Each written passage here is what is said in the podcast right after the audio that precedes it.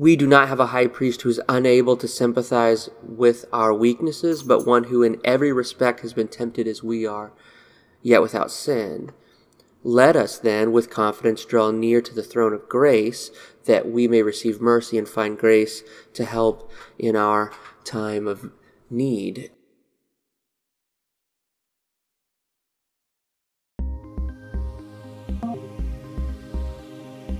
This is the Lord Speak podcast. My name is Doug. The idea behind this podcast is simple. Make a space to let the Word of God read us. With no agenda or complications, simply read the words on the page and expect that the living God will have something to say to us in them. So the title of the podcast is The Invitation. We are listening. Lord, speak.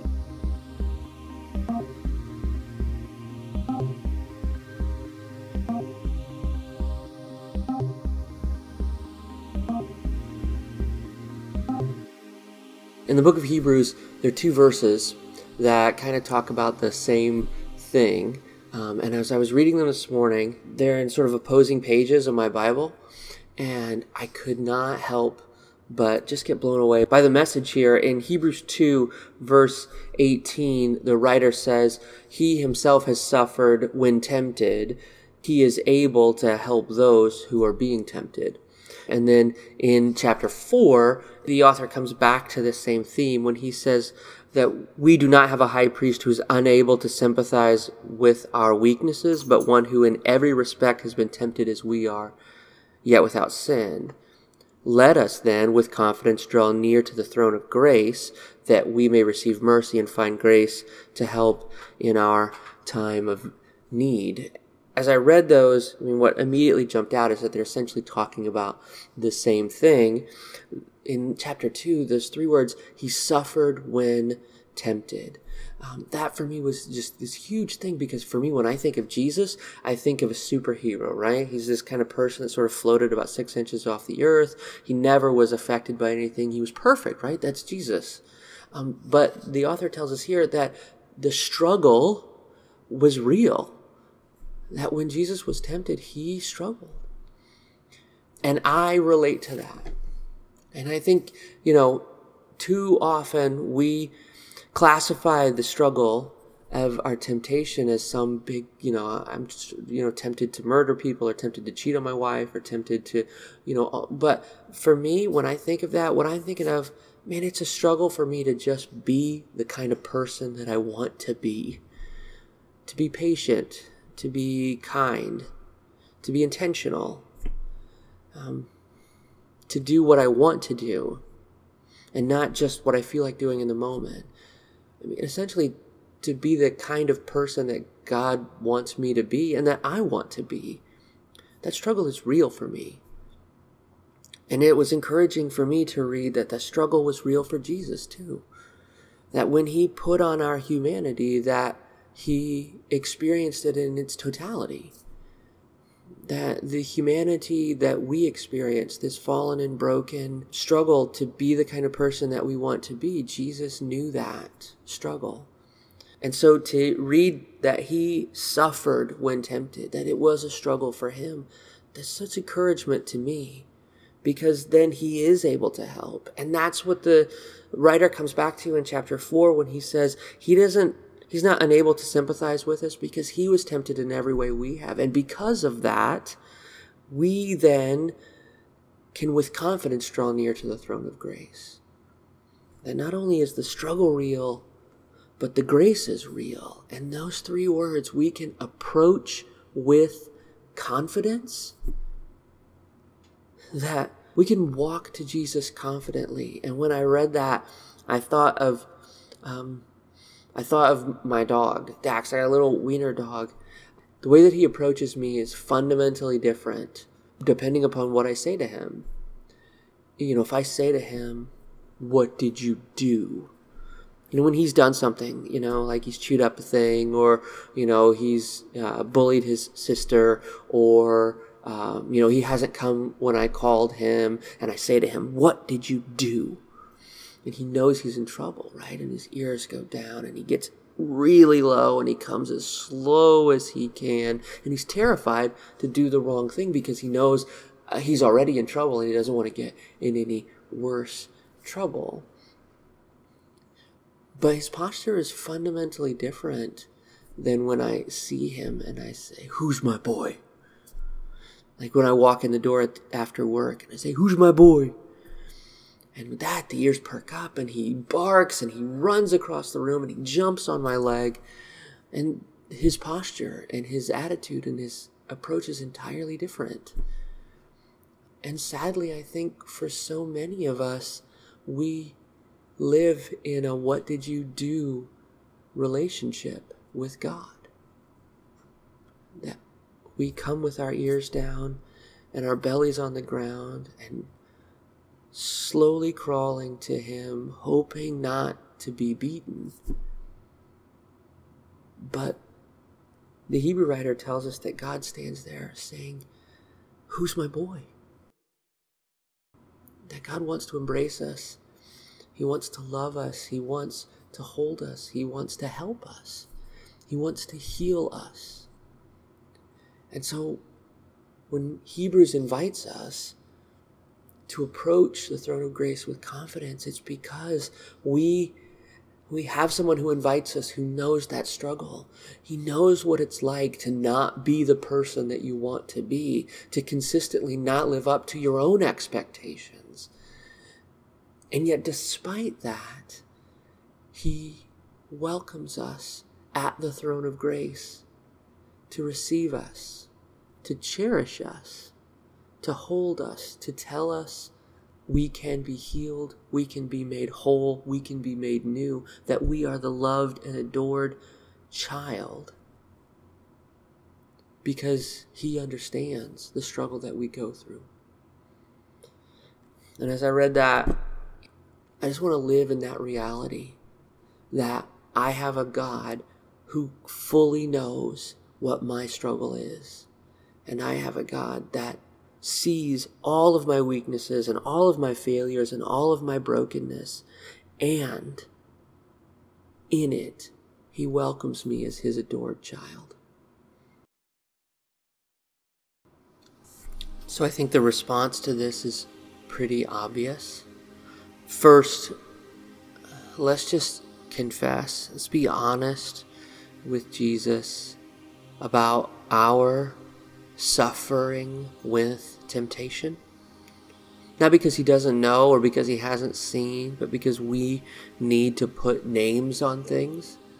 We need to name them and give them away. So let's just make a space to do that right now, just to live in the reality of Jesus who sees us and understands our struggle.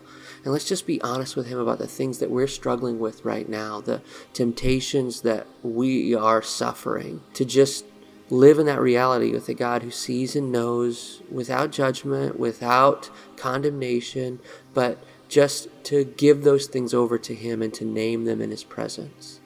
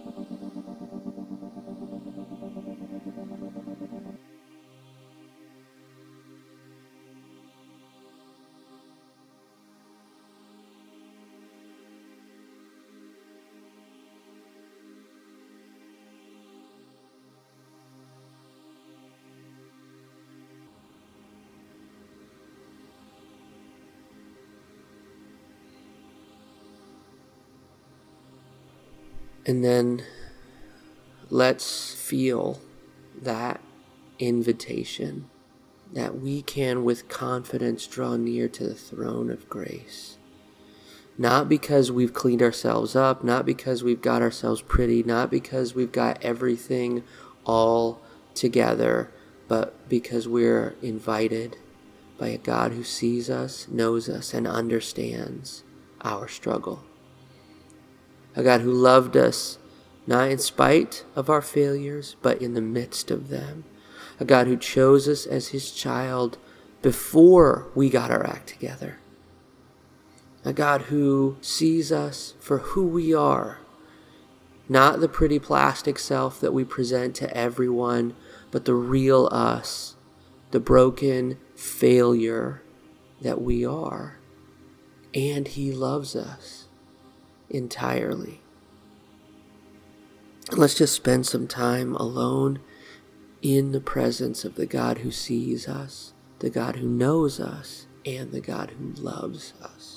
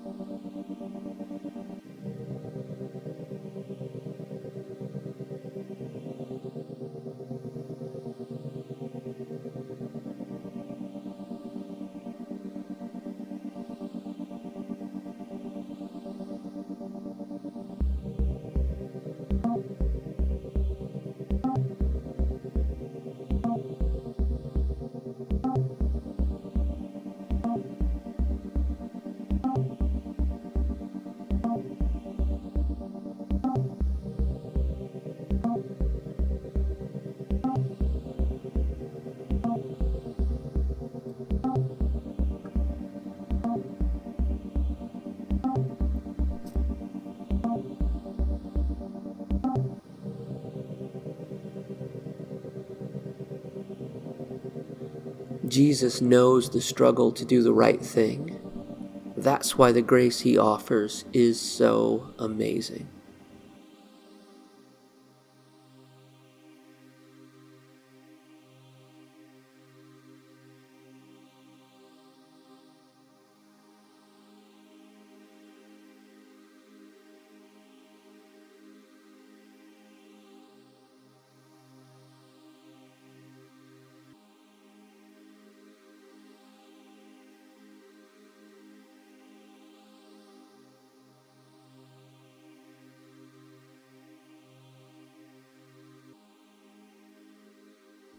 Well, that's it for today. I hope this has been helpful to you. If you benefited from this, I would love to hear some feedback from you. I am still learning what this podcast is and what its voice will be like, so I'd love to hear feedback. Um, you can reach me on Twitter at Doug Rudder, and uh, I would love to hear any feedback that you have. If you do like it and you'd like to share, please post a link on any of your social media. Um, or you can also rate and uh, review. And absolutely please subscribe uh, to the podcast as well. So thank you, and we'll see you next time.